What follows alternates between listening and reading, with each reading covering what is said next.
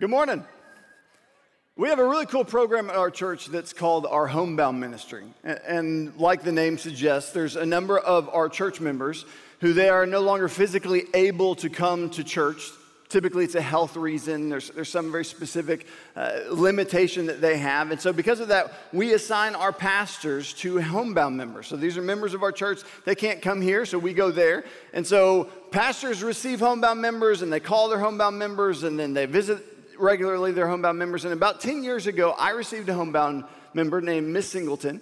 And I, I got kind of the report. There's a pastor that assigns that to you, so I get the report. And I remember she, she, was at a nursing home, and so I remember just going over there to go try and meet her. I check in at the front desk. Uh, they, they kind of point me the right direction because I knew what her room number was. I go back to her room, and she's got a roommate. So, so it's got names kind of like this, and so I see her name, see her roommate's name, and so I walk in, I walk past the, the roommate, and I walk back to Miss Singleton, uh, who I'm meeting for the very first time, and I, she happens to be asleep at that moment. And so I kind of walk in, I was like, Hi, Miss Singleton. You don't want to wake somebody up who's asleep. I mean, that's, that's a terrible, terrible thing, especially as an adult. And so I kind of sat there for a few minutes. I wrote out a note, but she never woke up. That whole time I, I visited her the first time, so I, I just left her a note. Left it right there on the desk and went back to my office. The next month, I did the same thing. I go, to the nursing home. I show up, I, I, walk, now I know kind of where it is. I sign in, I, I, walk back around to her room, I walk past her roommate, and she's asleep. Second time, she's asleep same, same way. And so I was like, huh. So I sat there for a few minutes and she didn't wake up. And so when I got back to the church this time, I, I called the pastor who's over homebound ministry and I was like, hey, so um, a homebound member that I've got, it, like, is she awake? Is she cognizant, like, like is, can I have interaction? And he's like, yeah, I've, I've talked to her on the phone. I mean, I've visited with her. She's really awake and aware, and it, you're just catching her at a bad time. We're like, huh, that's kind of weird. So month three, I go, exact same situation.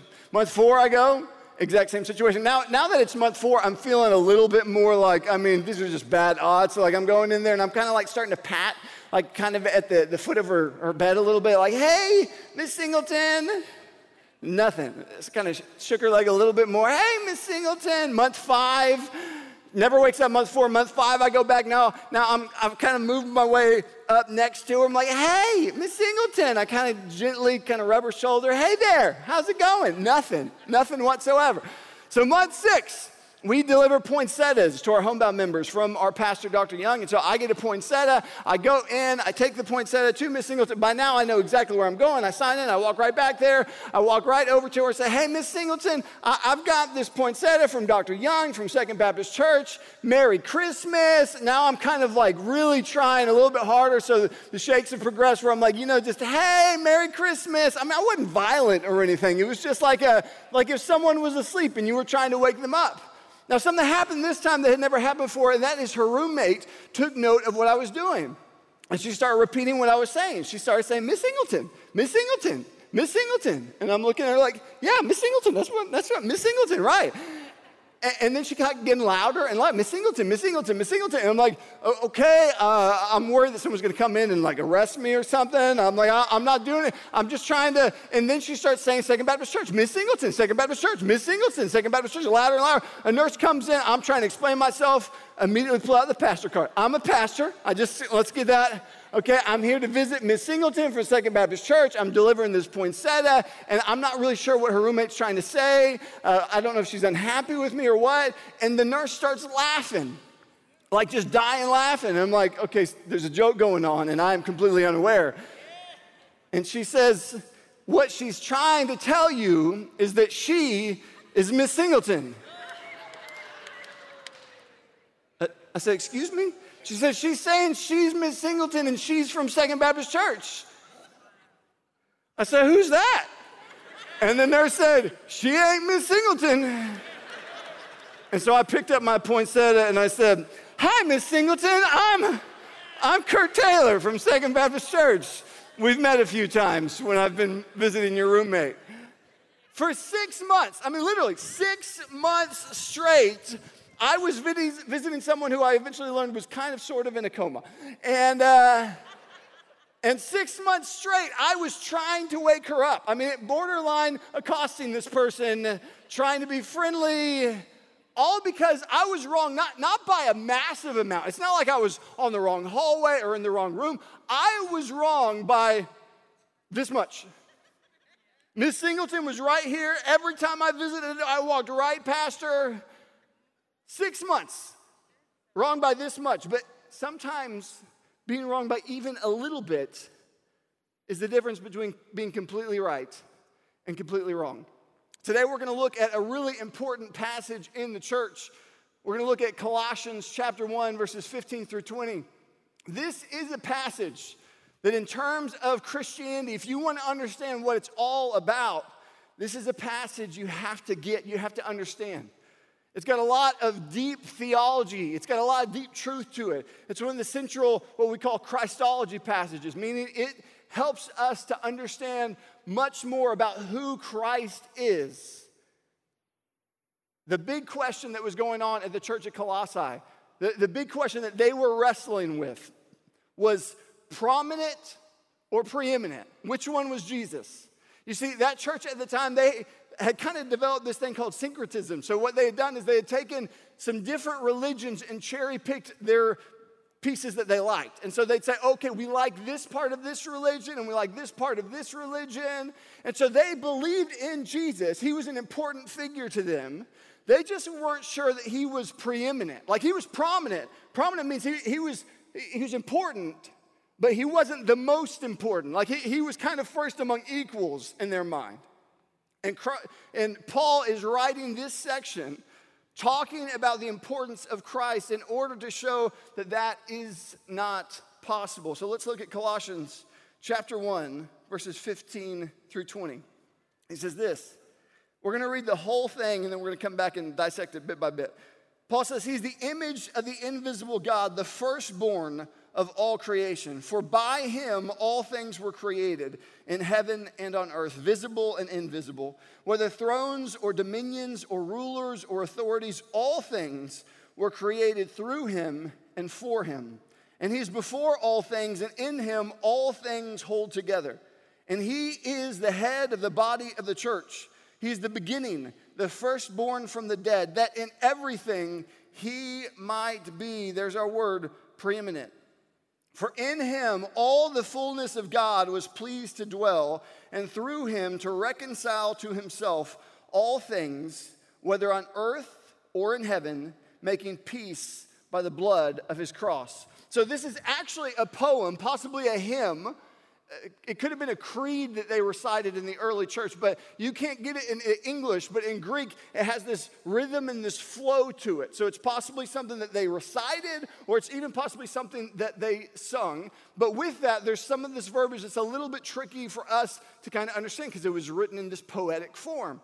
There's three different relationships that this passage helps unpack for us, all central to the person of Jesus that it talks about Jesus' relationship with God, it talks about Jesus' relationship with all of creation, and then it talks about Jesus' relationship with the church. That first verse, verse 15, it says, He's the image of the invisible God, the firstborn over all creation. That verse right there causes throughout church history lots of problems from basic misunderstanding of what it's trying to say and what it's not trying to say. So, that first part, he's the image of the invisible God. That word image in Greek is the word icon.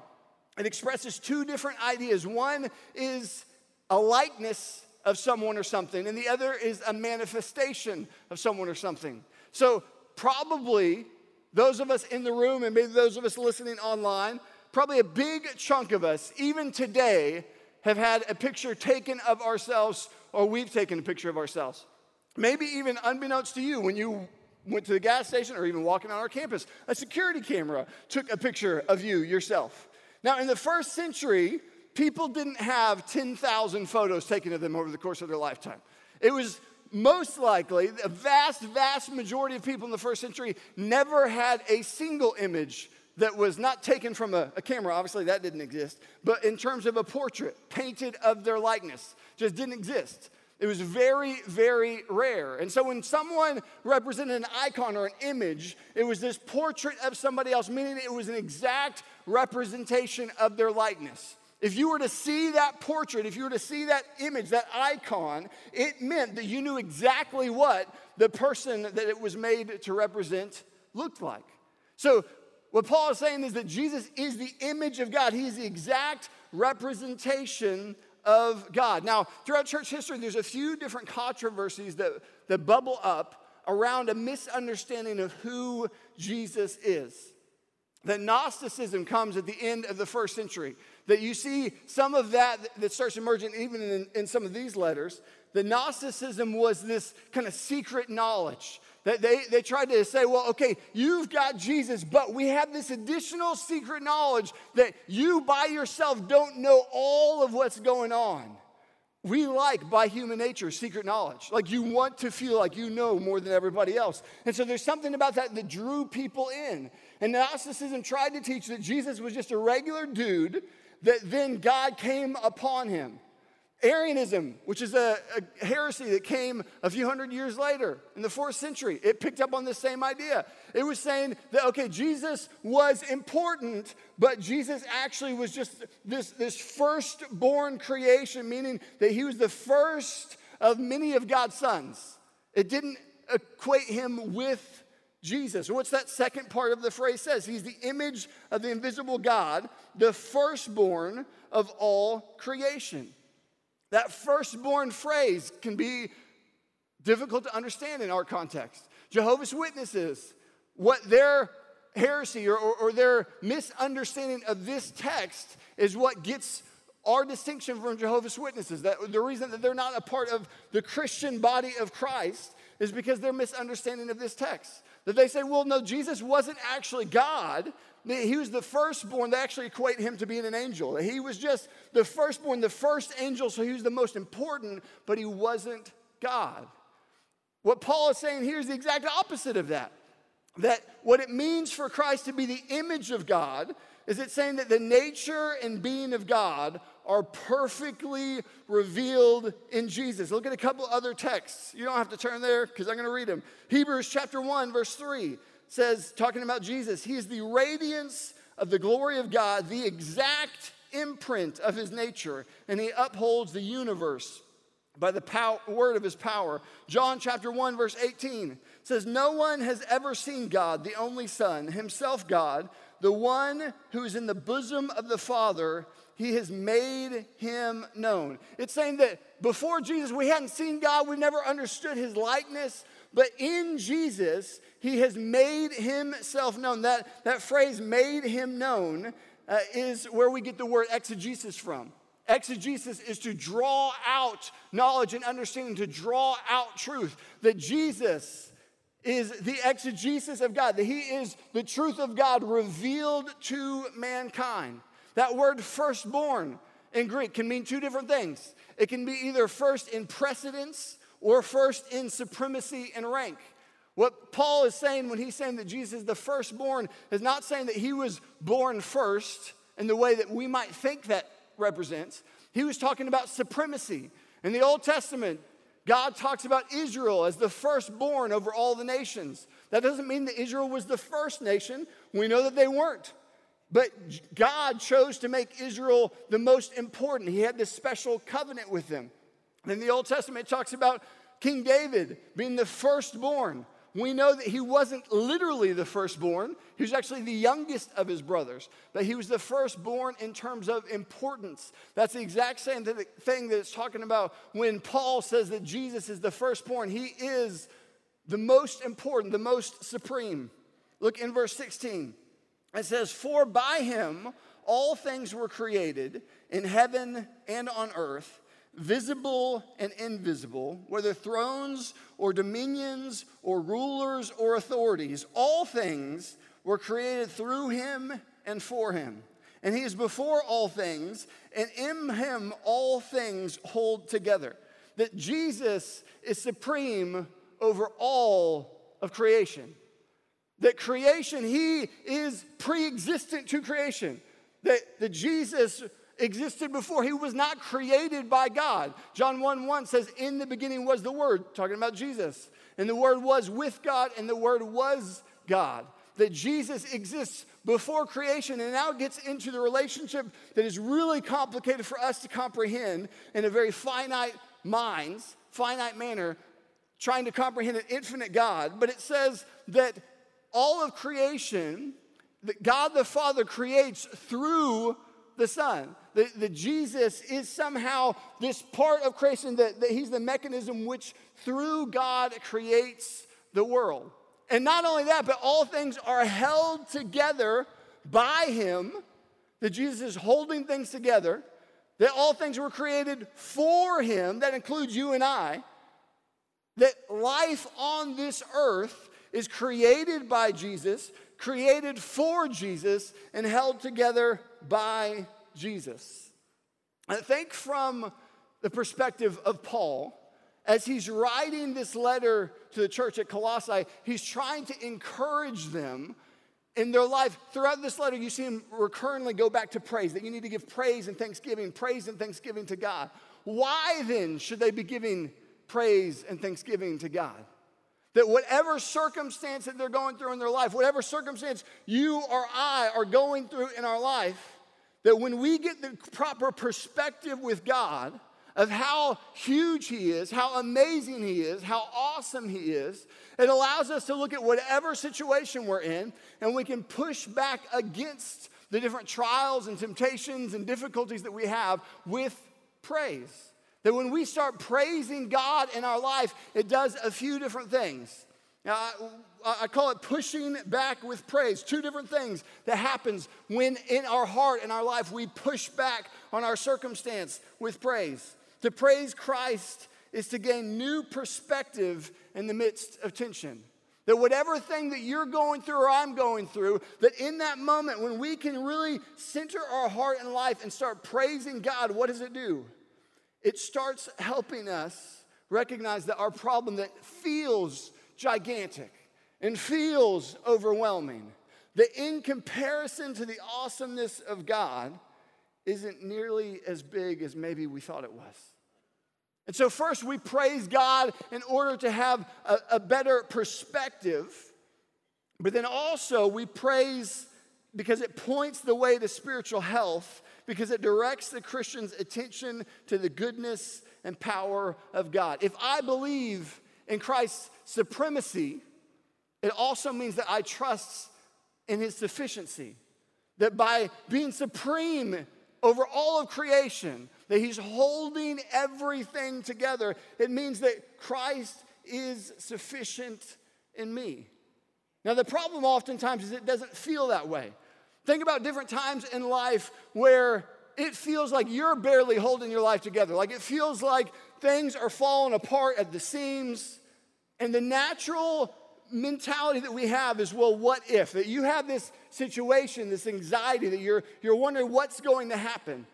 My wife, uh, three years ago, uh, she started having kind of fuzzy lines in her vision. And so she started having these fuzzy lines, and we got a friend at the church who used to be an optometrist, so we call her and say, hey, she's got some funny lines in her vision. She says, okay, you need to like go to a doctor right now and like just wait outside their office in the morning, and the moment they open, you need to go in and say, hey, I see wavy lines. And so that's exactly what she did. Like before that, we were like, it's probably not that big a deal. It's probably like a contact or something. And then she kind of gave a little bit more context of, hey, so maybe that's a big deal. So she shows up to the doctor's office she goes in, doctor looks at it and says, okay, you immediately need to go to a retina specialist. And so all of a sudden it's like, hey, this is maybe a little bit more serious than we thought it was. And so she goes to a retina specialist. I go with her, and the retina specialist says, okay, behind your eye, you've got a blood vessel that has cracked. And so it's bleeding out. It's, it's similar to what happens in elderly people when they get macular degeneration, except my wife at the time was, I guess you were 34. Uh, she's 36 now, so somewhere in that, that range, about to be 37. And so it, it was like, a, well, that's kind of weird. That's really kind of odd. And so they said, so here's what's going to happen. Like today, like right now, in a few minutes, we're to take a shot. We're to put it into the back of your eyeball. It's to first, the first shot's to numb your eye. Then the second shot's to go in and it's to stop the bleeding. It was like, okay, that, as the person not getting the shot, it was like, oh, um, I mean, I might go throw up here for a second, but then I'll, I'll be right back. And uh, okay, um, what happens next? And they said, well, then most likely it stops. It's just a weird kind of fluke thing that happened, and then you just go on about your merry way. And so she gets a shot. Uh, I was holding her hand like, baby, you can do this, you can do this. And I was just kind of looking away like, oh gosh, please, please don't. You could, you could actually, it, it was kind of like if you put a needle on a, on a water balloon, you know, that tension that happens, like that's actually what happens in your eye when you get a shot. So if you're squeamish, yeah, I was squeamish.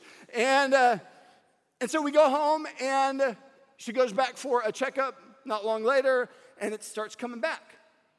And so she has to get a shot again.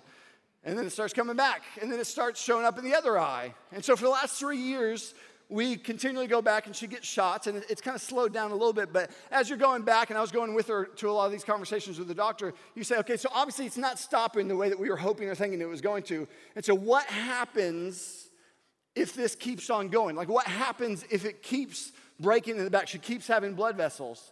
And so, right now, like if you think of your field of vision like a piece of paper, that that's perfect field of vision, that, that slowly what's happening is it's like if you just take pinpricks and start popping holes in that piece of paper, that, that she's just slowly losing field of vision in certain spots.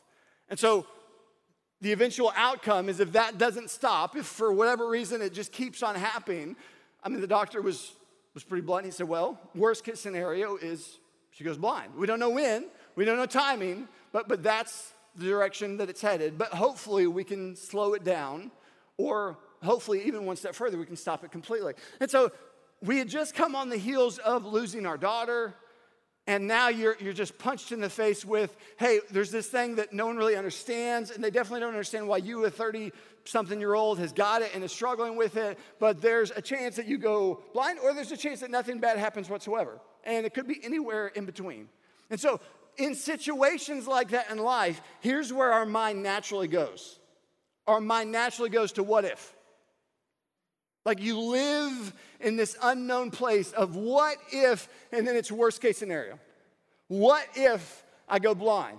And then if I go blind, then it leads to all those, the what ifs that's a result of it. And then how am I going to not be able to drive and what's going to happen with our kids when they need to go different places and, and I, I, want to be able to watch my, my child's wedding and, and i won't be able to see my grandkids and i won't be able, and naturally you go to the extreme of what if. And so during that season this is really something my wife came up with not me but she would start saying okay i'm instead of going to focus on the what if i'm going to focus on the even if. That even if the worst case scenario happens, I'm going to trust in God because Jesus is preeminent. You think of any situation in your life right now, and the natural tendency is to focus on the what if. The natural tendency is to say, well, this is bad, but what if it gets worse? And what if this happens? And what if that happens? And then it can become just so constricting on us that it paralyzes life. But instead, the way to walk in freedom is with even if. It's to say, not because I'm bigger than my situation, not because I'm better than it, not because I can do it alone, but because of exactly what Paul is talking about in Colossians 1 15 through 20. It says, Jesus is supreme. He is holding this world together. He is bigger than any problem I currently face, any problem I have ever faced, any problem I ever will face. And so, even if life starts falling apart, Jesus is still supreme. Look in verse 19 and 20. It says, For in him all the fullness of God was pleased to dwell, and through him to reconcile to himself all things, whether on earth or in heaven, making peace by the blood of his cross. Reconciliation means this it means to change completely. So, the means of change that happens for creation, for you and I, was Jesus. That by him comes the reconciliation. What's the goal? That he reconciles us where? To himself. What's the basis? The cross. That it was through Jesus' death on the cross that reconciliation was accomplished.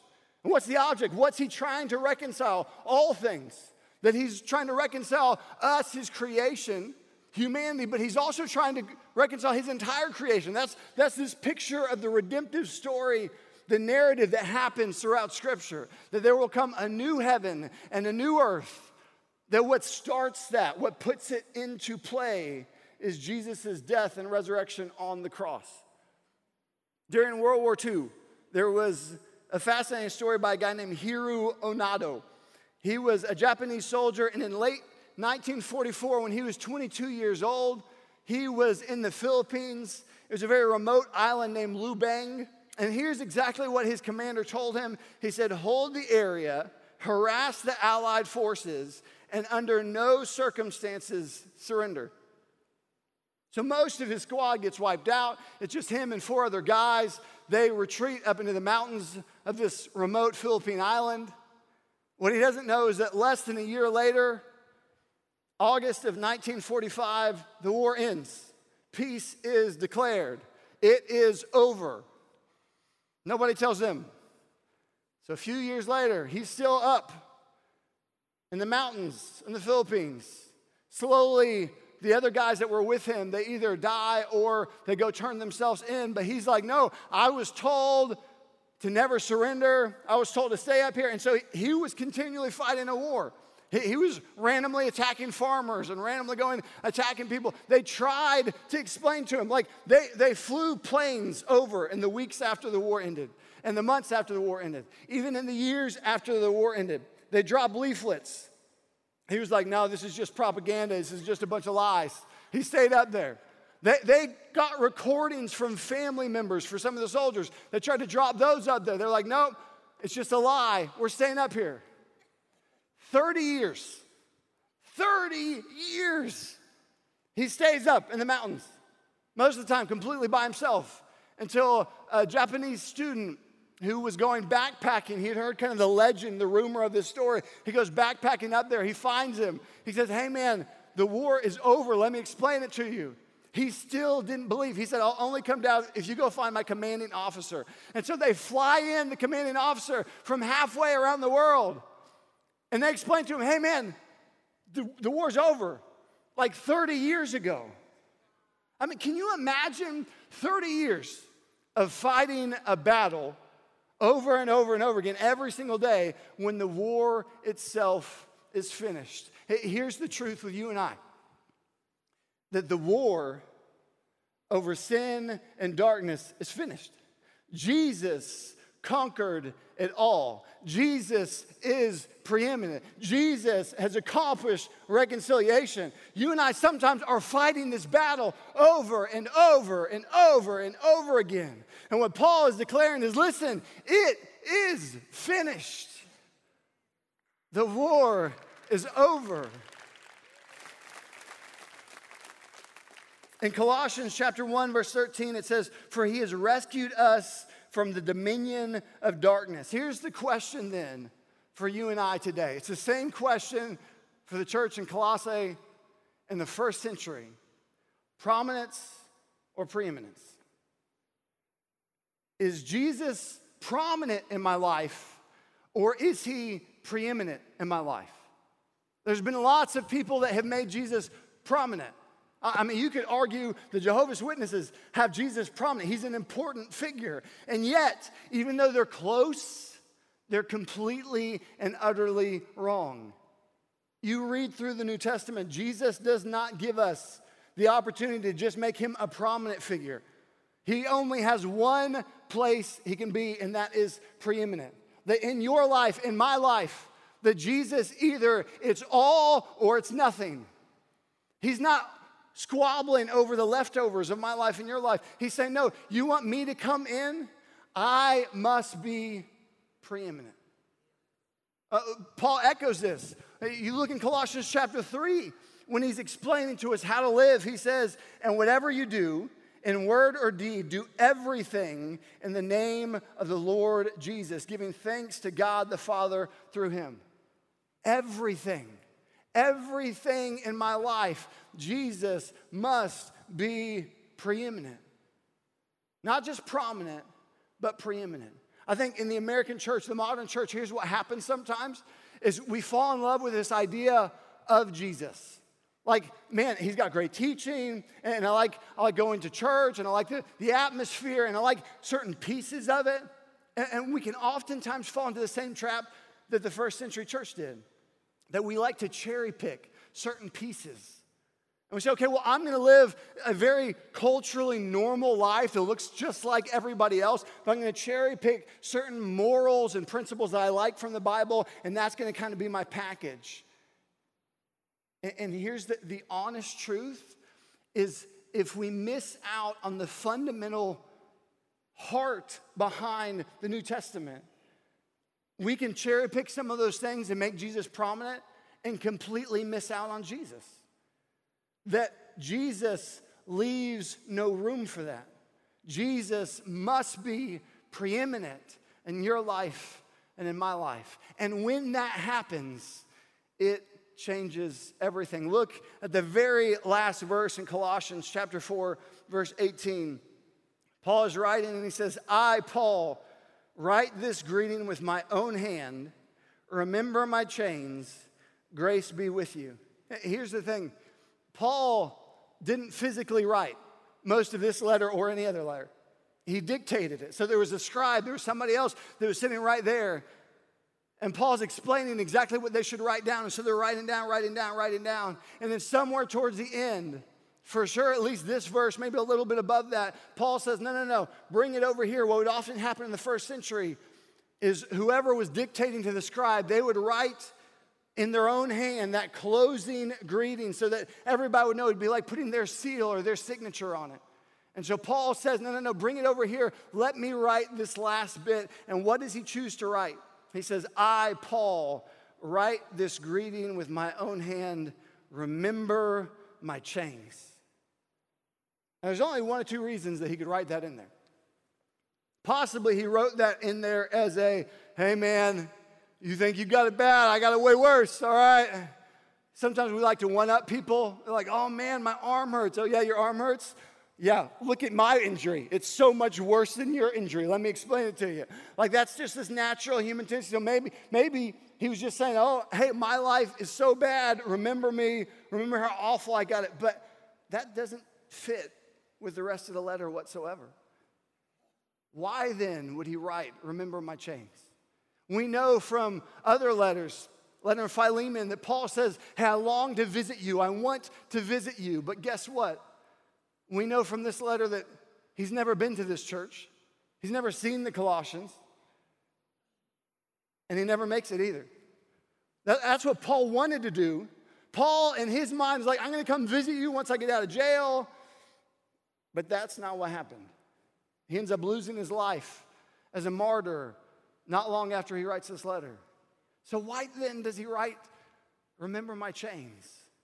I think it's a declaration of what he's trying to get the first century church to recognize. He's saying, Look, you need to make Christ preeminent in your life. Why? Because you were created for him by Him. And through Him, He wants to do amazing, amazing things in your life. This whole sermon series has been about what? God's will for our life. What is God's will for my life? Scripture lays it out clearly. It's to live for Jesus. It's to advance the gospel that when, the, when I get my life lined up with God, that the will that God has for me is for me to every day advance the kingdom of God. And, and here's the great part what Paul is saying about his chains is that there's nothing on this earth that can prevent the will of God. You declaring the gospel and living out the gospel, there's nothing. There's no circumstance in your life. There's no trouble that you were going through that Paul is declaring for all mankind I will continue to preach the gospel. I will preach it when I'm free. I will preach it in chains. I will preach it in my life. I will preach it in my death. That the glory of God will be revealed no matter what. And this earth can't stop it. And that truth was true for Paul, and that truth is true for me, and it's true for you that God's will for your life is to do amazing things, not for you, not for me, but for Him. And when my life is aligned with Him, then I can know that His will being done makes my life so much more full and so much more complete. Instead of being focused on the what ifs of my life, what if this happens? What if this happens? What if uh, I can stand back and say, no, no, no, even if.